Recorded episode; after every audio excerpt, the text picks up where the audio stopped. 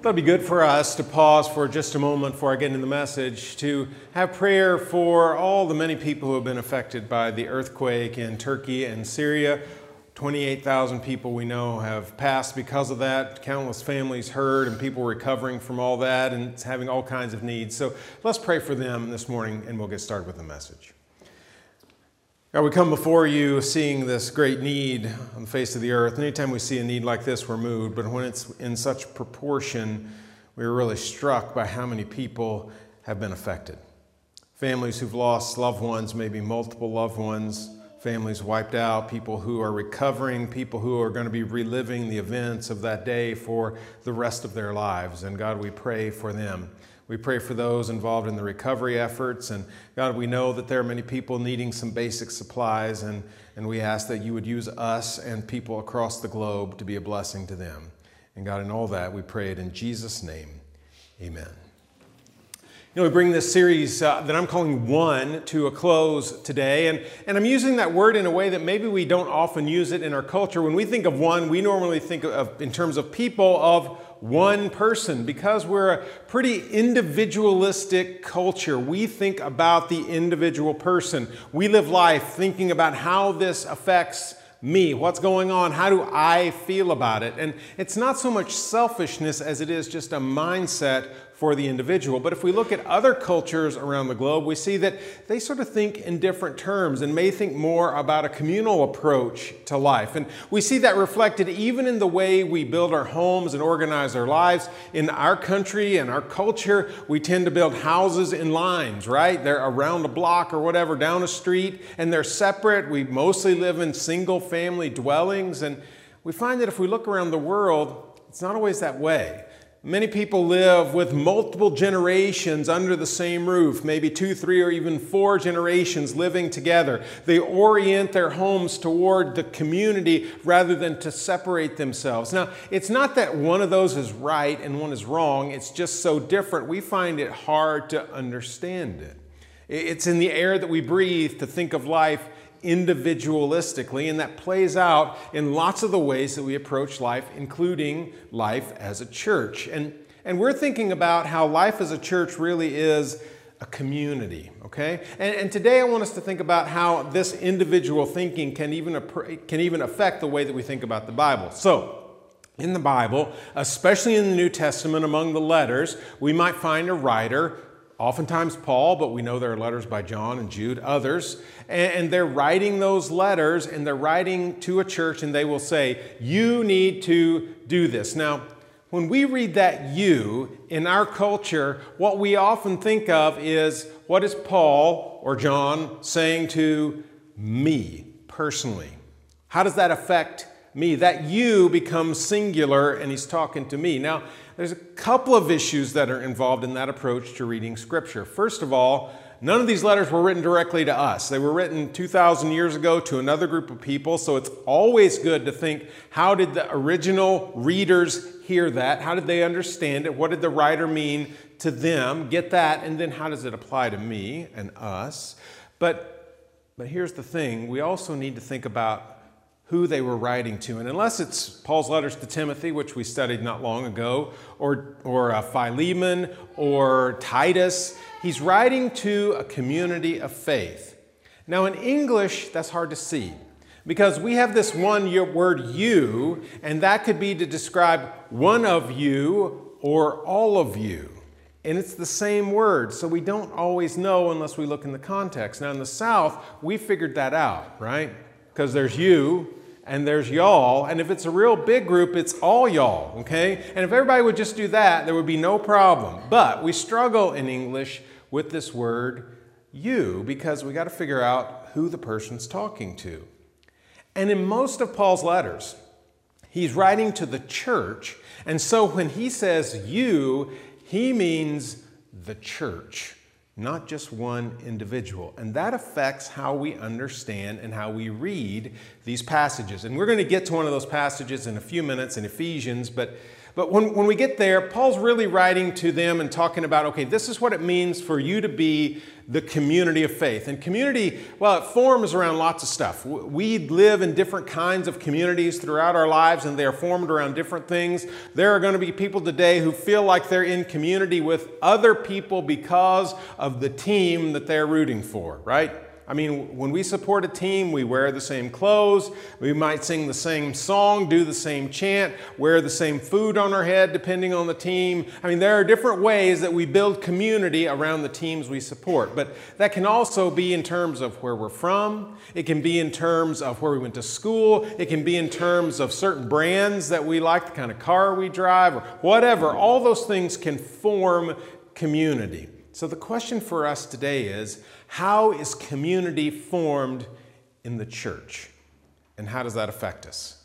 Well, when we come to Ephesians chapter 4, that's exactly what Paul's talking about when he's writing to the Christians in Ephesus. Now, we always have to remember that Ephesus, uh, or the book of Ephesians, is really sort of a handbook for early church life. It was written to the Christians in Ephesus, but probably passed around to other churches, and it sort of teaches us what church life is about too. So, Paul spends three chapters saying this is what it means to be called by Christ into a relationship with God that's based in his death, burial, resurrection. Okay? And then he spends three chapters afterwards saying, This is how you live it out.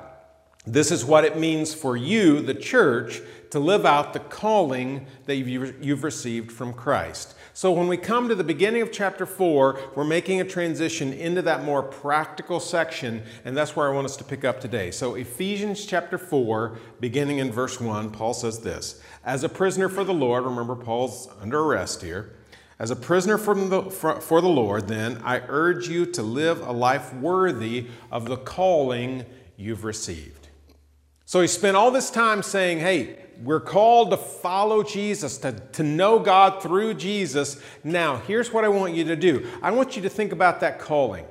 You have been called by the creator of the universe, the one who gave life, sustains life, who sent Jesus, has called us to know him. You've been called by that God into a relationship. Now, I want you to live a life that is worthy of what God has done, worthy of Jesus going to the cross worthy of Jesus being raised from the dead. This is a big deal, and I want it basically to change who you are. That's what he's saying.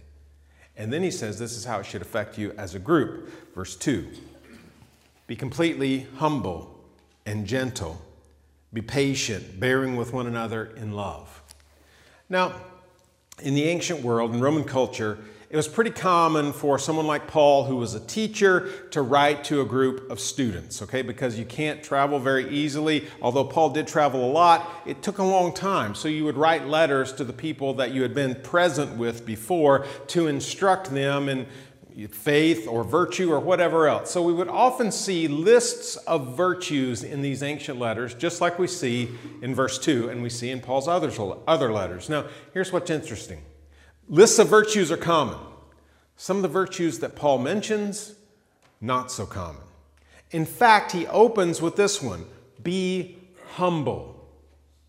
Now, I think Paul's writing to the church and he's saying, listen, if you want to maintain unity, if you want to be a community of faith, these things have to be at work for you to maintain that community. Number one, be humble. Now, here's the thing in the ancient world, Humility was not seen as a virtue, it was seen as a character flaw. Because people in the ancient world thought, man, if, if you're humble, that means you're, you're weak. You're just letting everybody walk all over you. You don't think highly enough of yourself. You, you've got it all wrong. And Paul says, no, what humility is, when we look in the Christian understanding of humility, it's not saying there's something wrong with me as much as it is saying, you know what, there are people of value all around me. There are other really smart people in the room who need to be heard. There are people who can do things that I don't have, that have experiences that I haven't had, who know how to do stuff that I will never be able to do. And because of that, I need to operate with humility and show them respect. So it's raising other people up, not sort of just making ourselves downgraded. So if we want to have Christian community, one of the things that we need is humility. But he says we also need gentleness, we also need patience. We need to bear with one another in sort of the, the ultimate Christian virtue, which is love. So Paul's list is, well, we see lots of lists like this, but his list is not like everyone else's list. And he's saying to the church, not just to individuals, okay? This is not just about you as individual people who happen to show up in the same room. It's about the church as a community. If you want to maintain unity, if you want to be a community, you're going to have to have all these things. So these virtues are not just about personal integrity, they're about maintaining the group, the sense that this is the body of Christ. Now, from there, Paul launches into sort of another section where I think he's taken this in order that's maybe reverse of what I would do. Well, let's read verse 3 before I get there. Verse 3 Make every effort to keep the unity of the Spirit through the bond of peace. So Paul says, listen, God's Spirit is at work in you, and you've got to allow God's Spirit to change you so that you can maintain that unity that, that peace that comes among Christians. So from there, he launches into what makes community. He's done this in a way that he says this is what maintains community. All right, you've got to be humble, gentle, forgiving, patient. You've got to bear with one another in love. All those things are absolutely necessary to maintain community. But here's what creates community. That's the next set of verses. So he's telling us this is the basis for a Christian community. For community to happen, people have to hold something in common. You can see there it's same root, right? They have to hold something in common, and Paul's about to tell us what Christians hold in common that creates community. And he's going to list seven things, okay? Here they are.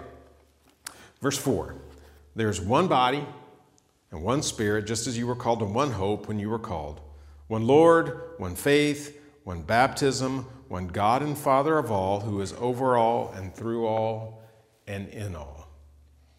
Now, I don't think this is an exhaustive list. I don't think Paul is saying these are the seven things that Christians hold in common and there's nothing else. What I think he's saying is these are seven things that we hold in common, which are at the very core of what it means to be a follower of Jesus. And they are the things that all Christians have in common, that should unite us all. But certainly, when Christians meet together, these are the things that bind us together. Now, we don't have time to go through every one of those in detail. That would be like a whole series of lessons. But I think there are ways to group these that help us make sense of them and see what Paul is trying to do. First of all, there are three that go together. He says there's one Spirit, one Lord, one God, and Father. Now it's interesting that he uses these three one Spirit, the Spirit of God, the Holy Spirit, one Lord, and our Lord is Jesus, that's who he's talking about there, one God and Father. And what it reminds me of is thinking of God as God the Father, God the Son, God the Spirit. We call that the Trinity, right? Now, that word never shows up in the New Testament, it's not in the Bible. But over time, Christians began to understand by what we see in Scripture that this is God, that God comes to us as one God in three persons. Now, how do you understand that? I'm still trying to figure that out too. All of us are Christians for couple thousand years been trying to figure out what that looks like. But, what we see is a deep mystery of understanding that we can't get everything about God there is to get, right? We're trying to figure that out. But God reveals to him, himself to us. He shows himself in the form of God the Father, God the Son, God the Spirit. And it's not many places in the New Testament where all three show up in the same breath. There is lots of passages that talk about God. There are many, many passages, right? We got whole gospels that talk about the story of Jesus. And we see God's Spirit revealed many different ways in the New Testament. But all together in like one breath, like right here, it's very rare. But here, Paul says it God the Father, God the Son, God the Spirit. God is creator, God is savior, God is the one who inhabits us. All these work together. And at the core of Christian faith, at the core of what binds us together, is certainly the nature of God. And we hold this in common with all Christians. So, those three go together. I think there's ways to put some of the others together, but one that we have to look individually at is he says there's one body. Now, we've sort of talked about this a little bit over the last few weeks in other settings that, You know what? We are the body of Christ, and there can be only one body. When Jesus was physically present on earth, born of Mary, lived in Judea and Galilee, died on the cross, he had one body. And when he left, he said, We are the body of Christ. Now, Christians have done a really good job over the past 2,000 years of trying to divide up the body of Christ, right? I mean, if you look at Christian history, what you see is in a lot of ways that Christians have said, they're different from us, they're on the outside, we've got it figured out, but this group over here, they're not right. But the truth is, there is one body of Christ. There are not multiple bodies. And even though we might try to divide ourselves up, ultimately, all the people who have faith in this one God, God the Father, God the Son, God the Spirit, are one body. We are the body of Christ. So we, as Christians here together today, are part of the body, but we are joined by Christians who have been worshiping and will worship all around the globe this morning. We are all the body of Christ. But in this place, at this time, the fact that we are Christ's body holds us together and helps us create community. So, God the Father, God the Son, God the Spirit, one hope, uh, one body, one hope. We share the same hope. You see, Christians are always a forward looking people. And as much as we might look around our world and be discouraged, and see some really bad things happening and see people suffering, the truth is, we have hope because we believe God is still active, still present, and still at work. God is not done yet. Christians inherently look to the future because we believe God has a plan. We believe that God's going to bring all things together and restore creation to what it should be and was created to be, but we messed up. And so we have this hope of eternity with God, and we have a hope of spending eternity together with God. So we look to the future, and that hope binds us together as well. And then two more things that go together one faith, one baptism. Now, sometimes we think of faith being sort of a set of beliefs. All these things that we believe, that's our, that's our faith, and that may be similar to other Christians, but they are of a different faith, or we might talk about other religions having a different faith. But when it comes to our faith in this Father, Son, and Holy Spirit, what I think Paul is talking about is not some vast doctrinal understanding. He's saying, Do you believe Jesus is the Christ, the Son of the living God? Okay, not do you believe this sort of nuance about the Lord's Supper or this nuance about baptism or maybe this particular understanding of how the Spirit works. Not this big set of beliefs, but do you believe Jesus is the Christ, the Son of the living God? That's the faith Paul's talking about. That's what binds us together. That's something we hold in common, and it leads us then to baptism because baptism is the result of that faith. So, what is at the core of the Christian life? That brings Christians together our belief in God the Father, God the Son, God the Spirit. The fact that we are one body, that we have one hope, that we have one faith in Jesus, and that there is one baptism that we all go through that puts us in contact with God and with grace. These are the things that create Christian community. So, Paul is saying to the Ephesians, and he's saying to us, this is how it all comes together.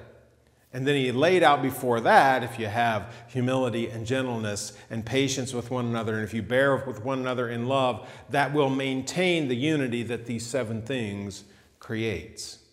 So, what do we learn from this? I think it's this community is based on what we have in common, and community holds us together. Community is what keeps us one church. You know, if, if all we were is a group of Christians who happen to just come in this room occasionally and we sort of bounce against one another and say good morning, and then we all go out and live our lives, that is not community. And wouldn't it be really easy if, if that's all we had was just coming in this room and, and sort of having the same experience two or three times a month or whatever, and going and living life it, well, it'd be easy to go somewhere else if something doesn't go the way we want. That, that's not community. That's not being bound together. But when we identify these seven things that we hold in common, and then we learn to develop the virtues that Paul's talking about of humility, gentleness, patience, bearing with one another in love, then we're connected. And it really is what keeps us together, united around the mission we talked about last week. We need community. We were created for community with God and community with others, and that's what we're here for.